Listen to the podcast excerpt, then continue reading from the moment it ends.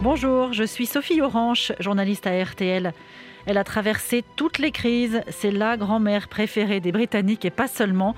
Vous l'avez compris, je vais vous parler ici d'une véritable icône, Elisabeth II. Je suis ravie de vous retrouver pour une série de podcasts exclusifs consacrés à la reine Elisabeth II, en partenariat avec le magazine Point de vue. Et nous sommes en compagnie d'Adélaïde de Clermont-Tonnerre, directrice de la rédaction Point de vue. Bonjour Adélaïde. Bonjour Sophie. Avec toi, nous allons évoquer une constante dans la vie de la reine, sa loyauté à la couronne, envers et contre tout, servir le maître mot depuis ses 21 ans, notamment avec ses enfants. C'est vrai, Adélaïde, on peut le dire, elle a été plus souveraine que mère. C'est tout à fait ça, en tout cas particulièrement pour les deux aînés. Il faut voir qu'elle est très jeune quand elle a le prince Charles, simplement 22 ans. Euh, deux ans plus tard naît la princesse Anne. Et pendant des mois, ces deux enfants ont très régulièrement été laissés à des nounous ou en présence de la reine-mère, la fameuse Queen Mum, soit parce qu'Elisabeth voyageait pour la couronne, soit parce qu'elle passait du temps avec son mari alors en poste à Malte sans ses enfants. Et euh, c'est vrai que Charles n'a que 4 ans lorsqu'elle est couronnée reine. Et là, elle rentre dans un moment très difficile quand même de sa vie. Il va falloir, alors qu'elle n'a que 25 ans, s'imposer dans un monde extrêmement masculin, pour ne pas dire franchement misogyne.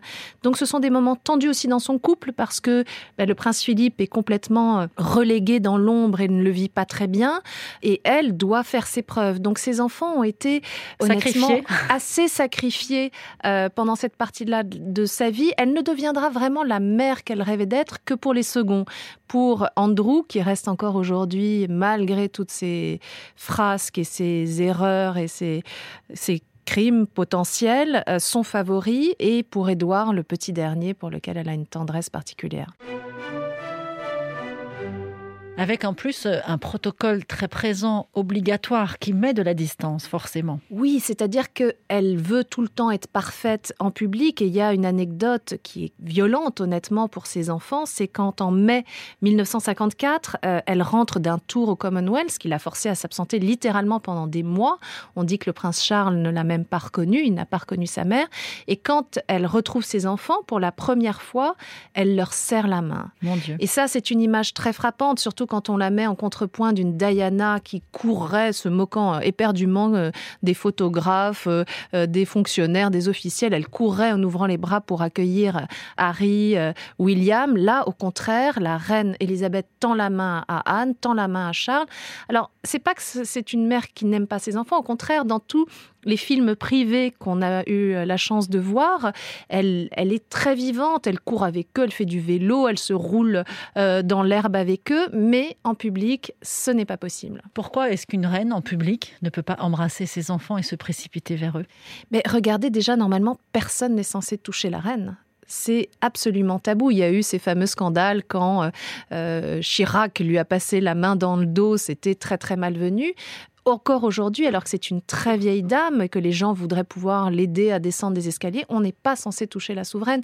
Donc il y a cette sacralité finalement euh, du corps de la souveraine qui fait qu'elle n'est pas censée euh, montrer cet aspect-là d'elle-même.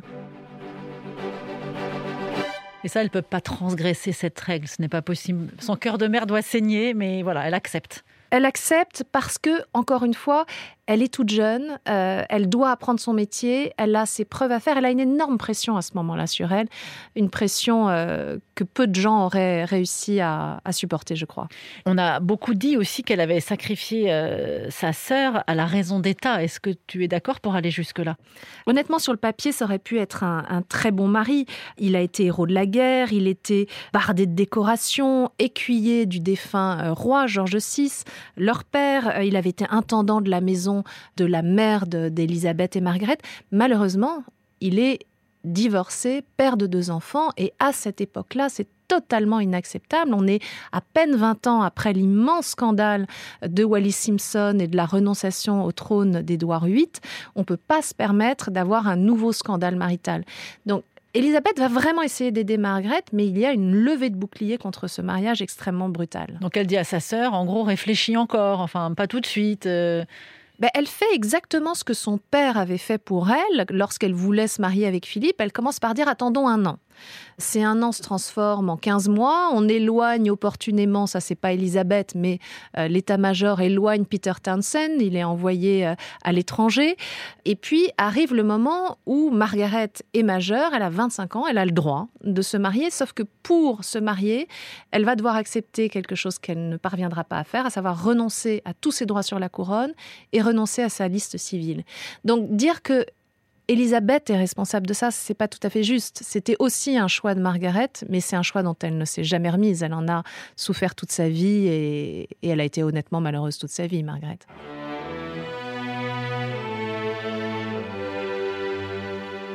sachant que Churchill s'était emparé de ce sujet, que l'archevêque de Canterbury s'est emparé de ce sujet. C'était devenu un, mariage trop public, enfin, c'était trop compliqué. C'était surtout un casus belli entre la famille royale et tout le gouvernement, euh, les gens représentant l'institution.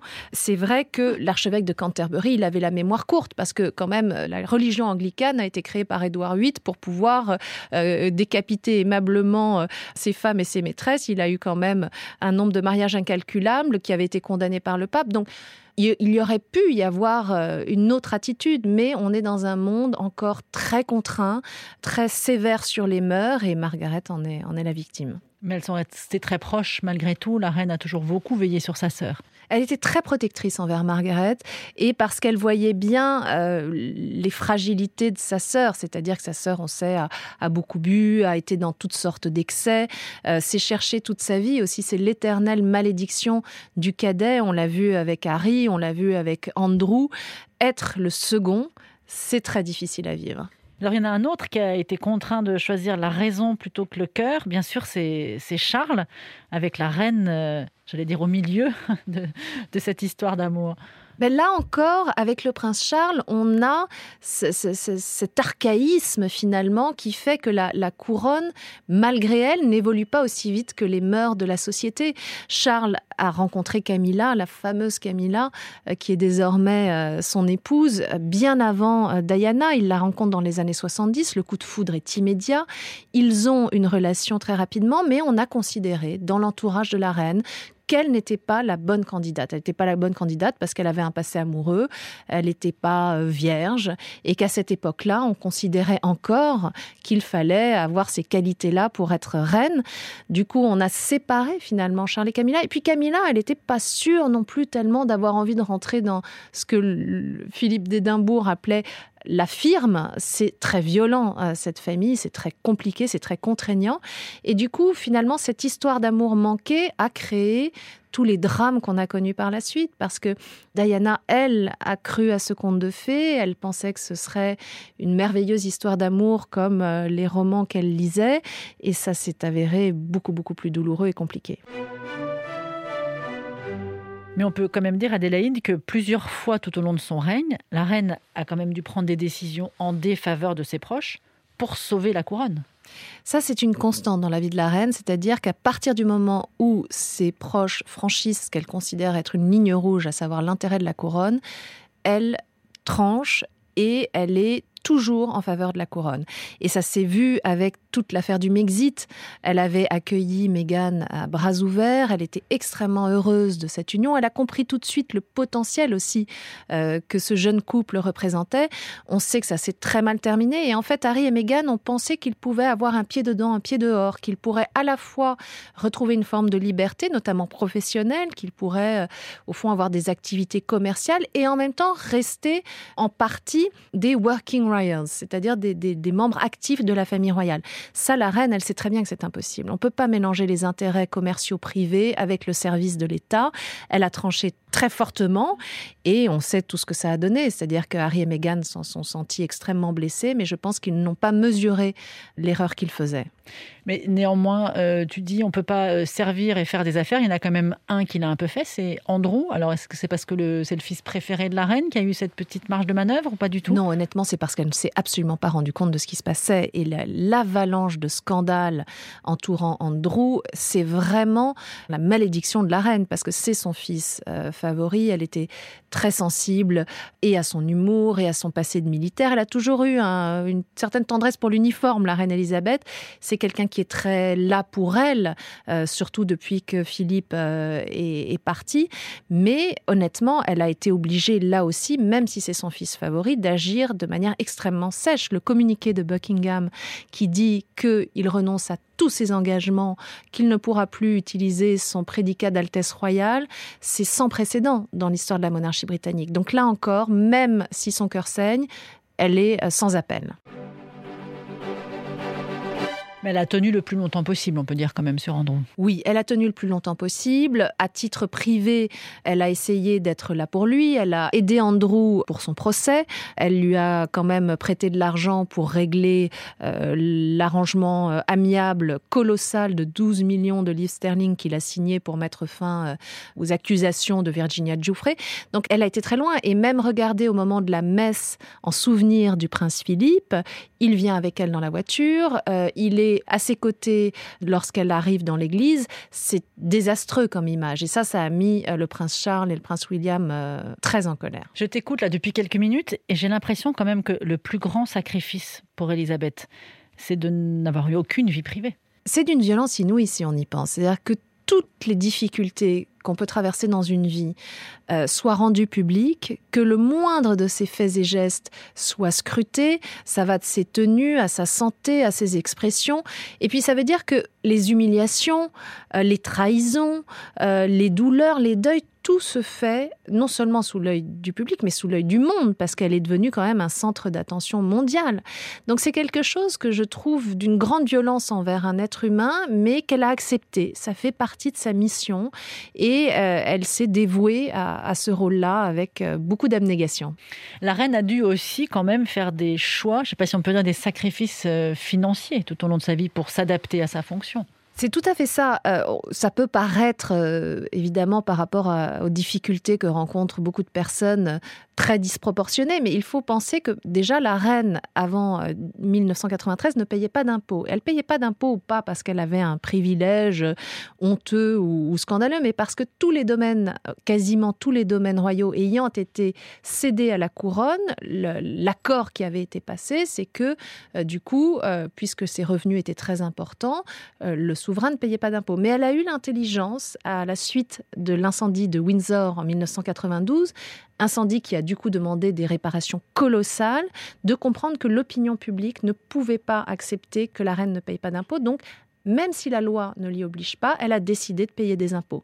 Pareil, par exemple, elle était très très attachée au yacht royal, le Britannia. C'est là qu'elle a eu les moments, au fond, justement, les plus privés, les plus euh, doux avec sa famille, parce qu'elle était moins sous l'œil du public, parce que c'était, euh, au fond, une maison flottante, vraiment un foyer qu'elle avait réussi à, à établir là quand le yacht est désarmé, c'est l'un des rares moments où on voit la reine pleurer, par exemple.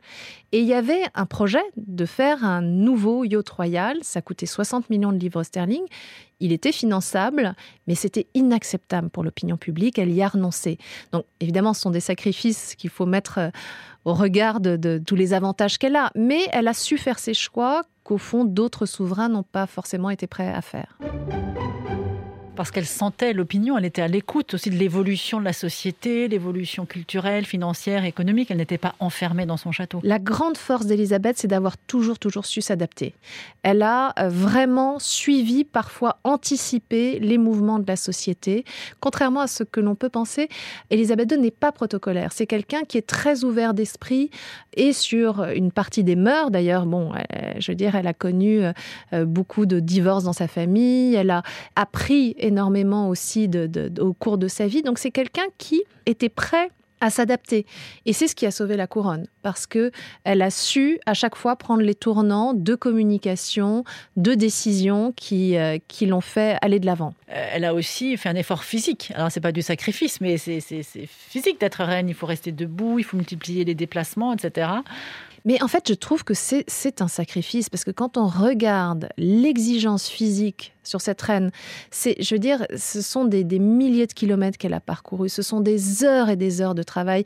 Les gens disent que c'est euh, un rôle euh, facile où on coupe des rues. Euh, voilà, on, est, on, a bien habillé, on a des jolies robes. Mais, mais c'est très très dur physiquement. Et puis surtout, imaginez-vous que tous ses concitoyens, et les Français compris, sont normalement à la retraite depuis plus de 30 ans, alors que la reine continue à travailler quotidiennement, quotidiennement à ouvrir ses boîtes rouges, à recevoir chaque semaine son Premier ministre, à euh, parrainer des centaines d'associations, à être présente sur le terrain, alors qu'on voit quand même ces difficultés maintenant de, de dame âgée. Elle a du mal à marcher, elle a mal au dos, elle a des soucis de santé, mais euh, elle prend sur elle, encore et toujours, avec beaucoup de courage physique pour le coup. Sacrifice, c'est un mot qui est un peu désuet euh, dans nos sociétés d'aujourd'hui. Pour elle, c'était le cœur de son règne.